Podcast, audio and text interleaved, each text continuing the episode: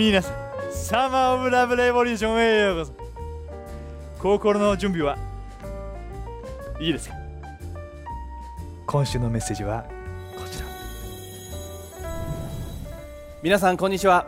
ライフハウス立川の柴です。今日はこのサマー・オブ・ラブ・レボリューション第1弾ということでこの夏あなたに届けたいこの愛のメッセージ。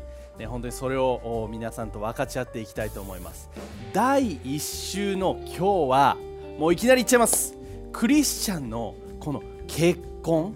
ね結婚ってそもそも何なんだろうとか結婚って何で大事なんだろう。ねいろんな疑問質問あると思うんです。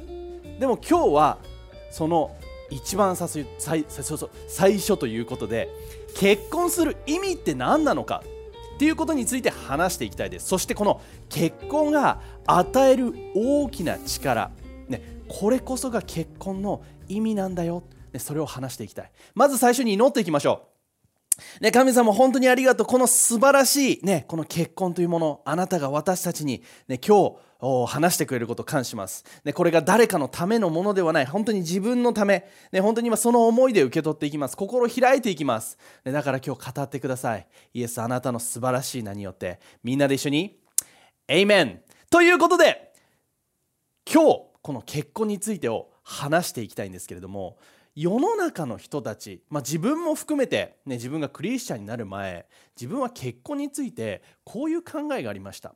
なぜ結婚をするのか、ね、それは例えば社会的安定が欲しいとかあるいは家族を持ちたい子供が欲しい、ね、そそあるいは、ね、そうそういう年齢だから結婚する年齢だからとかあるいは大好きな人とずずっと一緒にいたいからね、いろんな考えが自分はこう結婚に対してあったんです。結婚する理由として。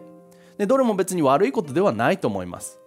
ででも本当にその結婚をする理由そして結婚の力というのは何なのか。でそれを今日みんなと一緒に話してこのメッセージが終わる時少しでもこの結婚というものに対する考え方が新しくされる。あるいは何かあこう変えられる癒される。でそういうことが起きれば本当に素晴らしいと今日思ってます、えー、まず最初に質問したいです。あなたは今結婚したいですか、ね、あるいは結婚してる人あなたの結婚は今充実してますか？ね。胸に手当てて自分に聞いてみてください。私は今結婚したい？あるいは自分の結婚今充実してる？ね誰にも言わなくていいです。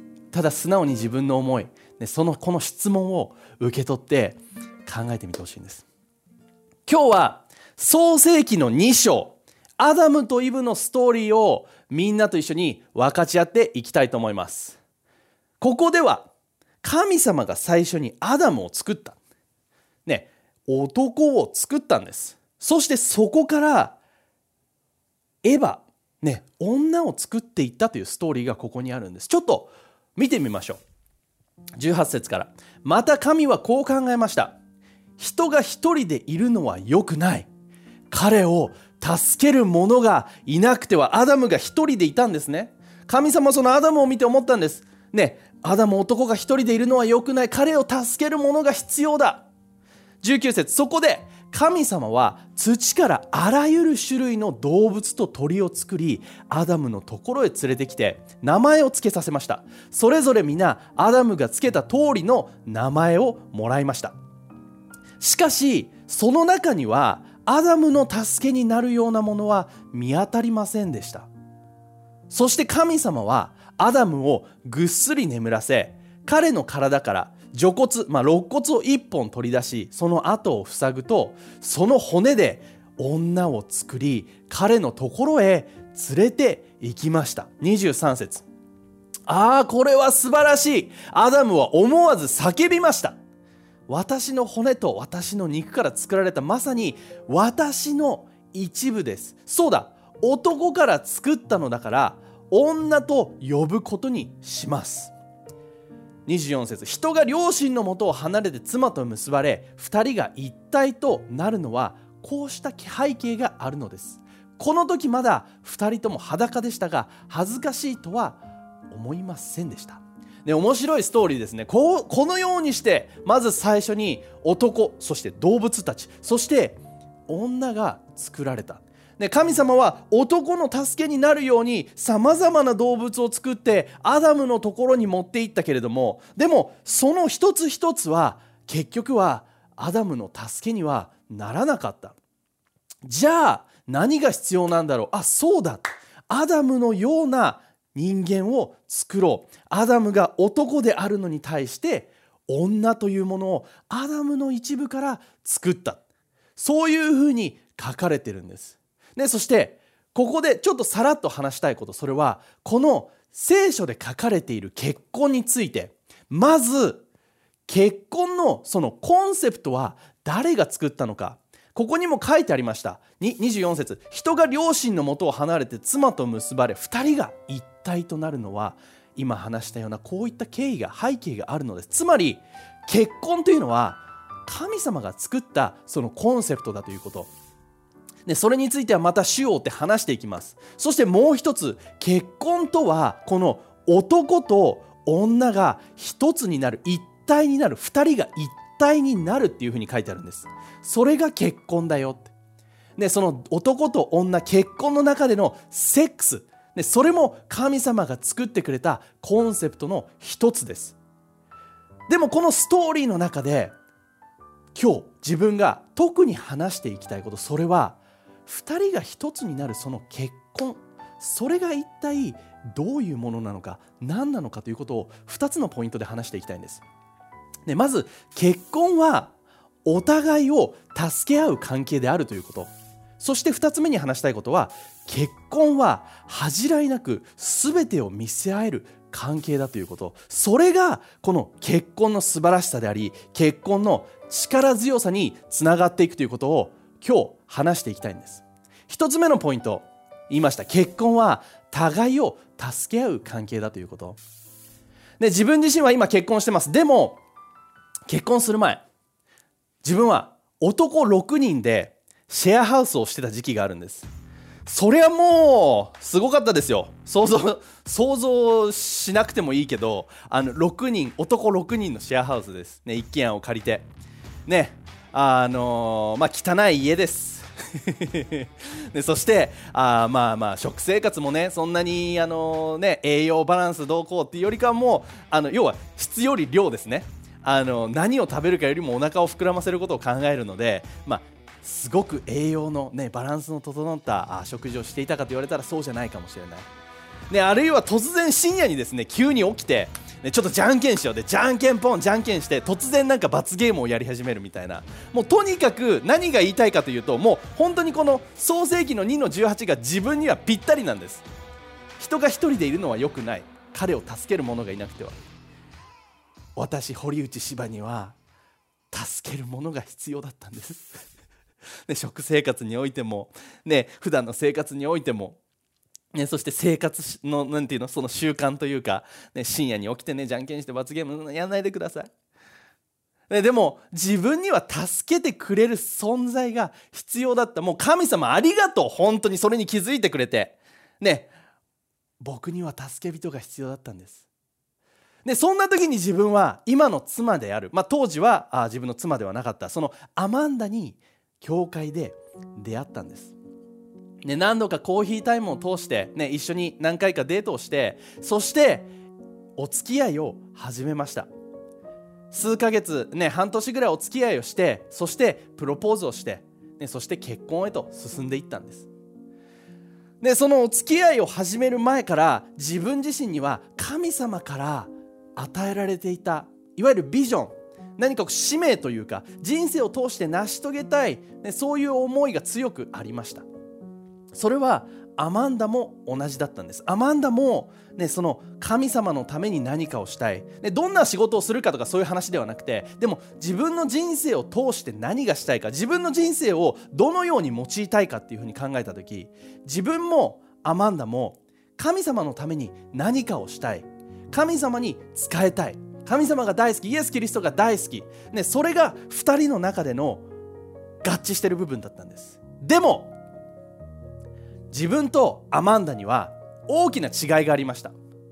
その違いとは何でしょうか？何でしょうか？そうなんです。性格がまるっきし違ったんです。ね、ライハウス、ね、このグローコースというものがあります。そのグローコースのステップ3の中に性格診断というものがあるんですね。ね16の性格診断。あるいは自分自身が外交的な性格なのか内向的な性格なのか、ね、そういったことを知る、ね、そういうチャンスがグローコースの中にあります。まだやったことない人ぜひやってみてください、ね、すごい面白いんです。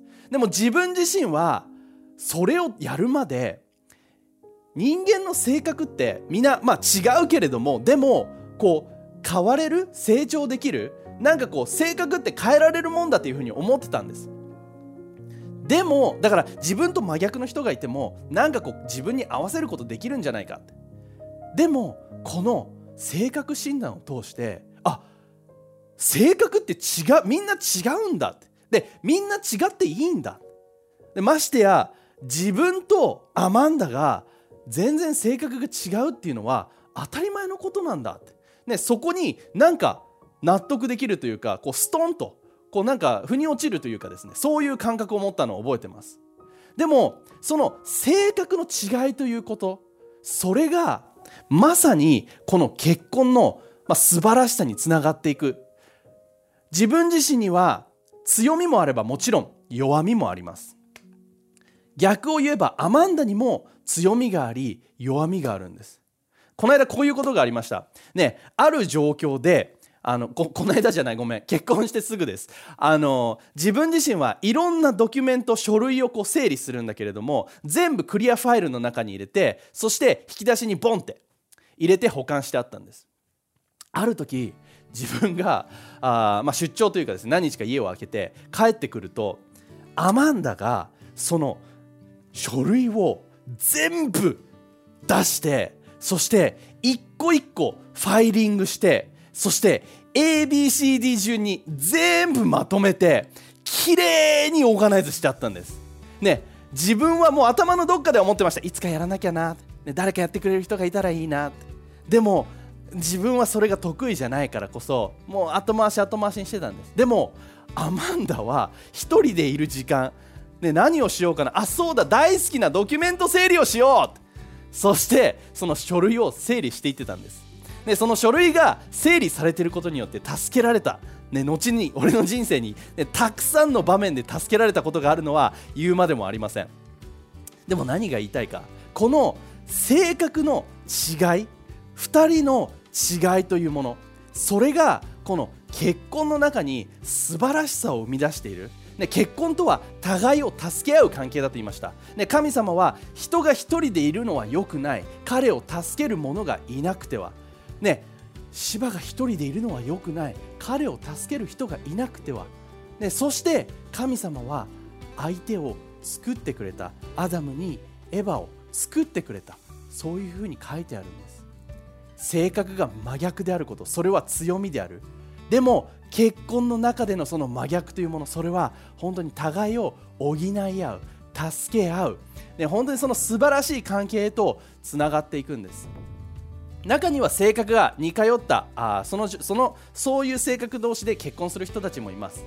でも自分たちの場合は、ね、本当にその性格が違うということ、ね、自分にないものを持ってる彼女にきっと自分は自然と惹かれていったんだと思います。でもそれがあったからこそ今のこの素晴らしい力強い結婚生活がある、ね、助け合う結婚生活というものがここにはあるんです。だから最初に知ってほしいことそれは違う、ね、性格が違う者同士が惹かれ合ってそして結ばれていく、ね、そんな結婚生活、ね、そこには、ね、ごめんなさい。結婚生活には助け合いがあり、ね、それは、ね、素晴らしいものだということ。それを一つ目に話していきたい。そして信玄の31の10にこういうふうに書いてあるんです。本当にいい妻を見つけたら宝石よりも素晴らしいものを手に入れたことになるんです。皆さんちょっと注目してください。ここ。バン！赤字になりました。本当にいい妻を見つけたらって書いてあるんです。本当にいい妻を待ってたらじゃないんですね。待つんじゃないんです。見つけに行くんです。男性諸君。あるいは女性の皆さん。見つけに行きましょう。行動しましょう。探しに行きましょう。ね。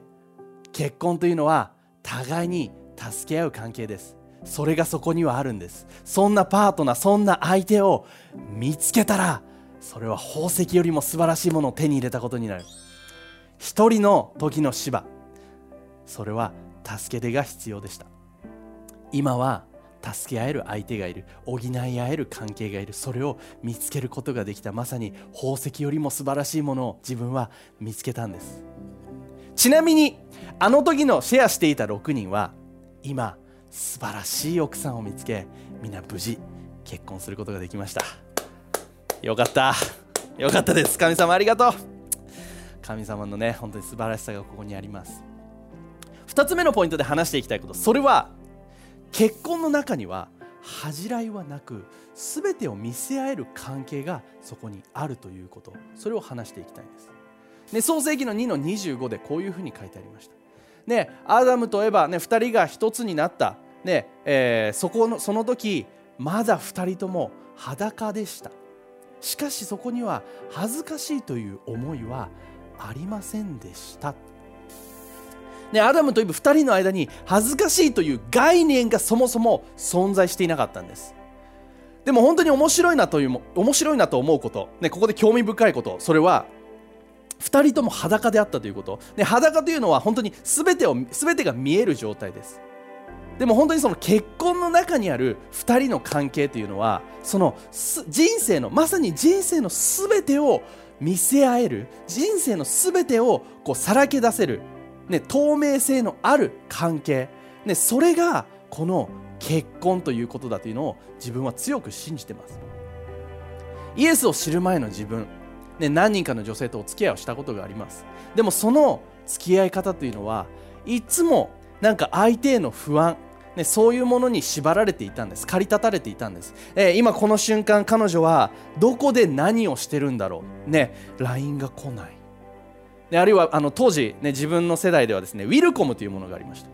でそのウィルコムを自分は持ってて彼女とねあのウィルコムをねあのあの電話番号を交換してウィルコム何ができるかっていうと24時間通話し放題なんです。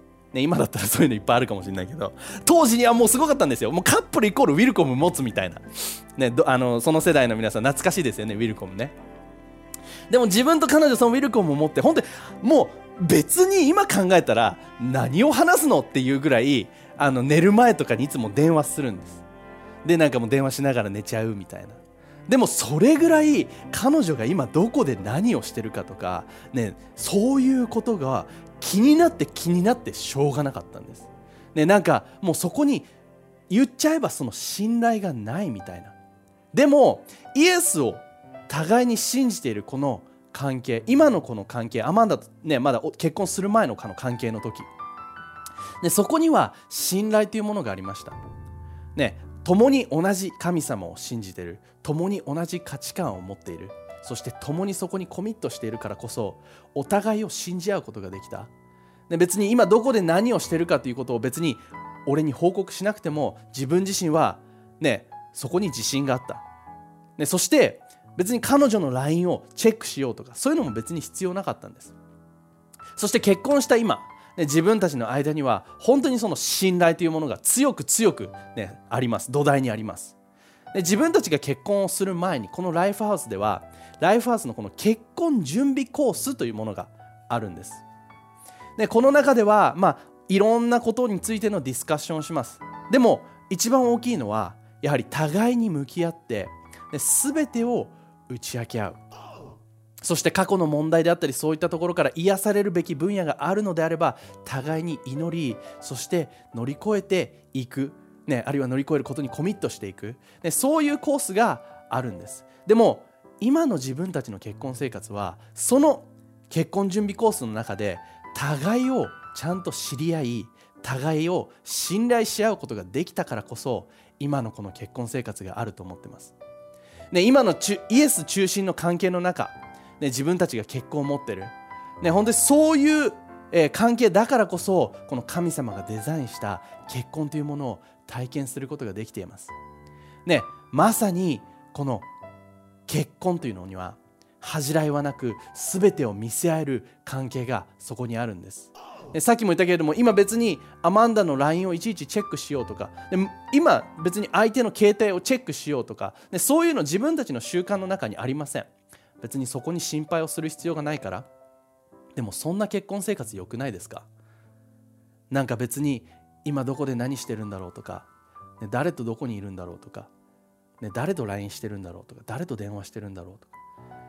で別にそんなことを心配しなくていい。互いに信頼し合う。互いに愛し合う。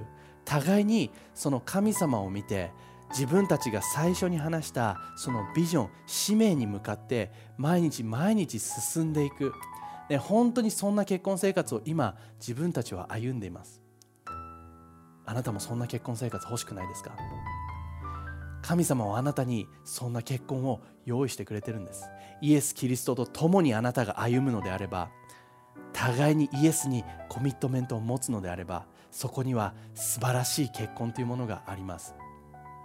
で最後にこの結婚というものを素晴らしくまとめてくれている聖書箇所があるのでそれをシェアしていきたいと思う。それが伝道者の書の4の9です。この聖書箇所自分はすごく好きです。いつも、ね、自分の心に持っている聖書箇所です。2人が手を組めば1人の人の倍以上のことができます。結果から見れば2人の方がずっといいのです。2人なら片方が倒れてももう一方が起こせます。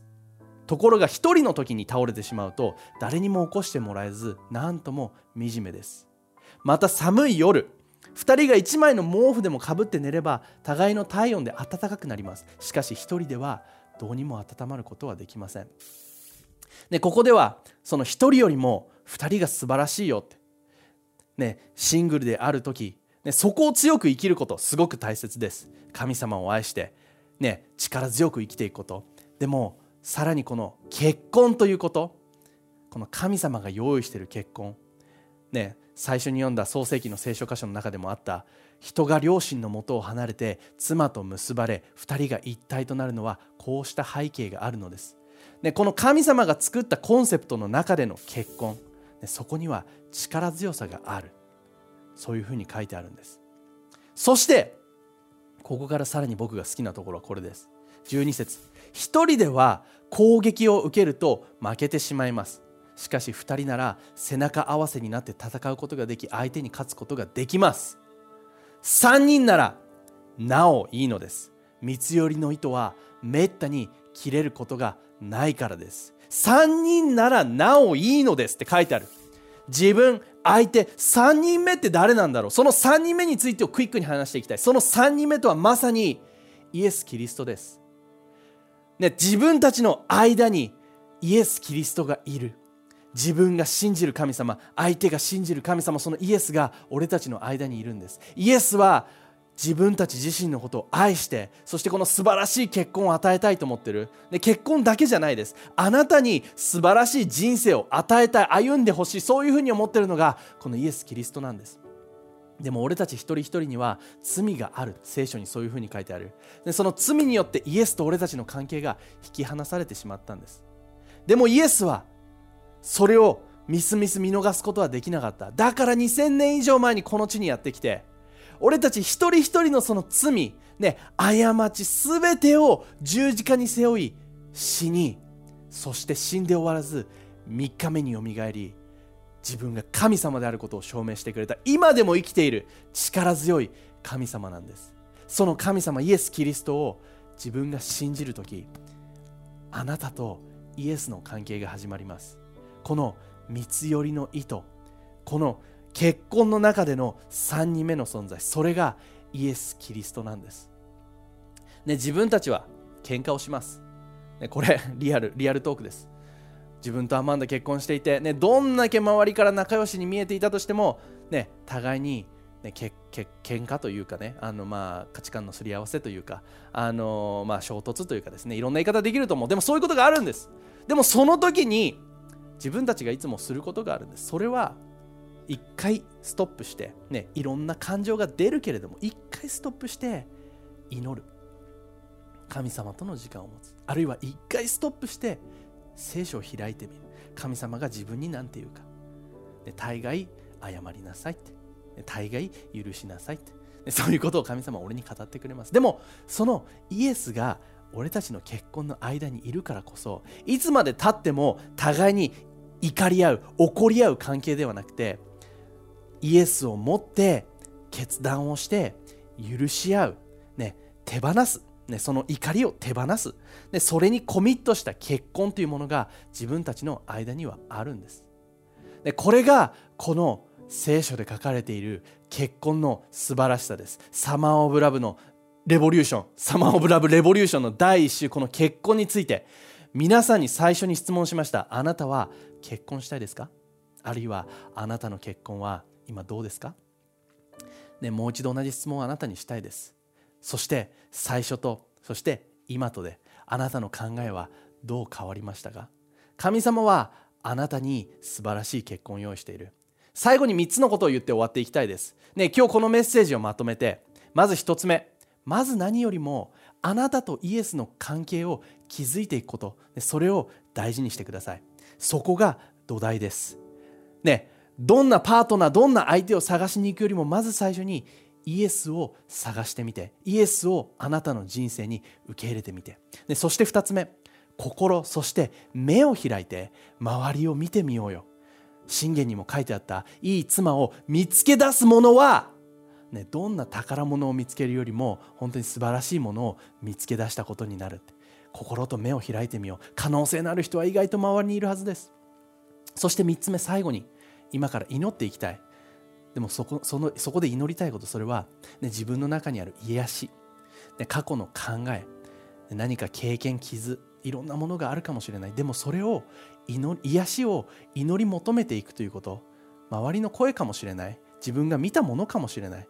でもどういったものかわからない。でも今この時間を使ってその癒しを一緒に祈りそして結婚に対する、ね、新しい考え方あるいはあなたのその結婚というものが、ね、より良くなるように今から一緒に祈っていきたいです。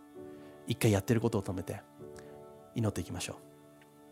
イエス・キリストありがとう。あなたが今あ俺たちのもとにいてくれてること、ね、そして一人一人のこの声を聞いてることくれてることに感謝します、ね、今癒しを祈ります、ね、本当に自由解放を祈ります、ね、本当に過去の声、ね、誰かから言われたものあるいは自分自身が見てきたもの通ってきたもの、ね、経験何かわからない傷恥、ね、そういったものが今自分が神様が作ってくれているその結婚というコンセプトに対して何か、ね、考えを持つのに邪魔をしてしまっているかもしれない。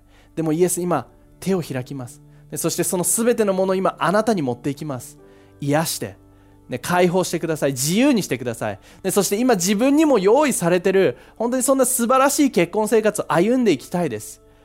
だからイエスまずその最初の一歩として自分たちの考えをアップデートしてください。癒しをちょうだい。今あなたを賛美します。今あなたの力を感じてます。イエスあなたの最高の名によって教会みんなで一緒にエイメンエイメンイエスに大きな拍手していきましょう。最後にもう一つのグループの人たちのために祈っていきたい。それはまだイエスを知らないあなたのために。でさっきも言いましたイエスはあなたを愛してる。あなたに素晴らしい人生を歩んでほしいと思ってるんです。今日そんな素晴らしい神様イエス・キリストを知ってみたい。心で受け入れてみたいと思ったのであれば今から自分が3つ数えます。3つ数えて今と言った時にもしあなたが知りたいと思ったのであれば信じたい。そう心で祈ってみてください、そこからこの素晴らしいイエスとの関係、この結婚につながっていく第一歩が始まっていきます。じゃあ今から3つ数えます。いくよ。321今イエスを知りたいあるいは戻っていきたいと思った人心の中で応答してみて。素晴らしいです、ね、今ねたくさんの人たちがその決断をしてくれてると信じてます、ね、そして最後に、ね、そんなあなたのために祈ってこのメッセージを終わっていきます。イエス・キリストありがとう。ね、本当にこの時間に感謝します。今あなたを受け入れる、あなたを信じたい、その決断をした一人一人の全ての過ちをあなたが許してくれたことに感謝します。そして今この瞬間に彼らの人生に入ってきてください。今日から、ね、本当にあなたと人生を築き上げていくことができるように助けてください。イエスあなたの素晴らしい名によって、今日からみんなで一緒に、エイメン、エイメン、イエスに大きな拍手していきましょうサマー・オブ・ラブ・レボリューションシリーズまだまだ続いていきます。このシリーズを通して本当に熱い夏を一緒に送っていきましょう。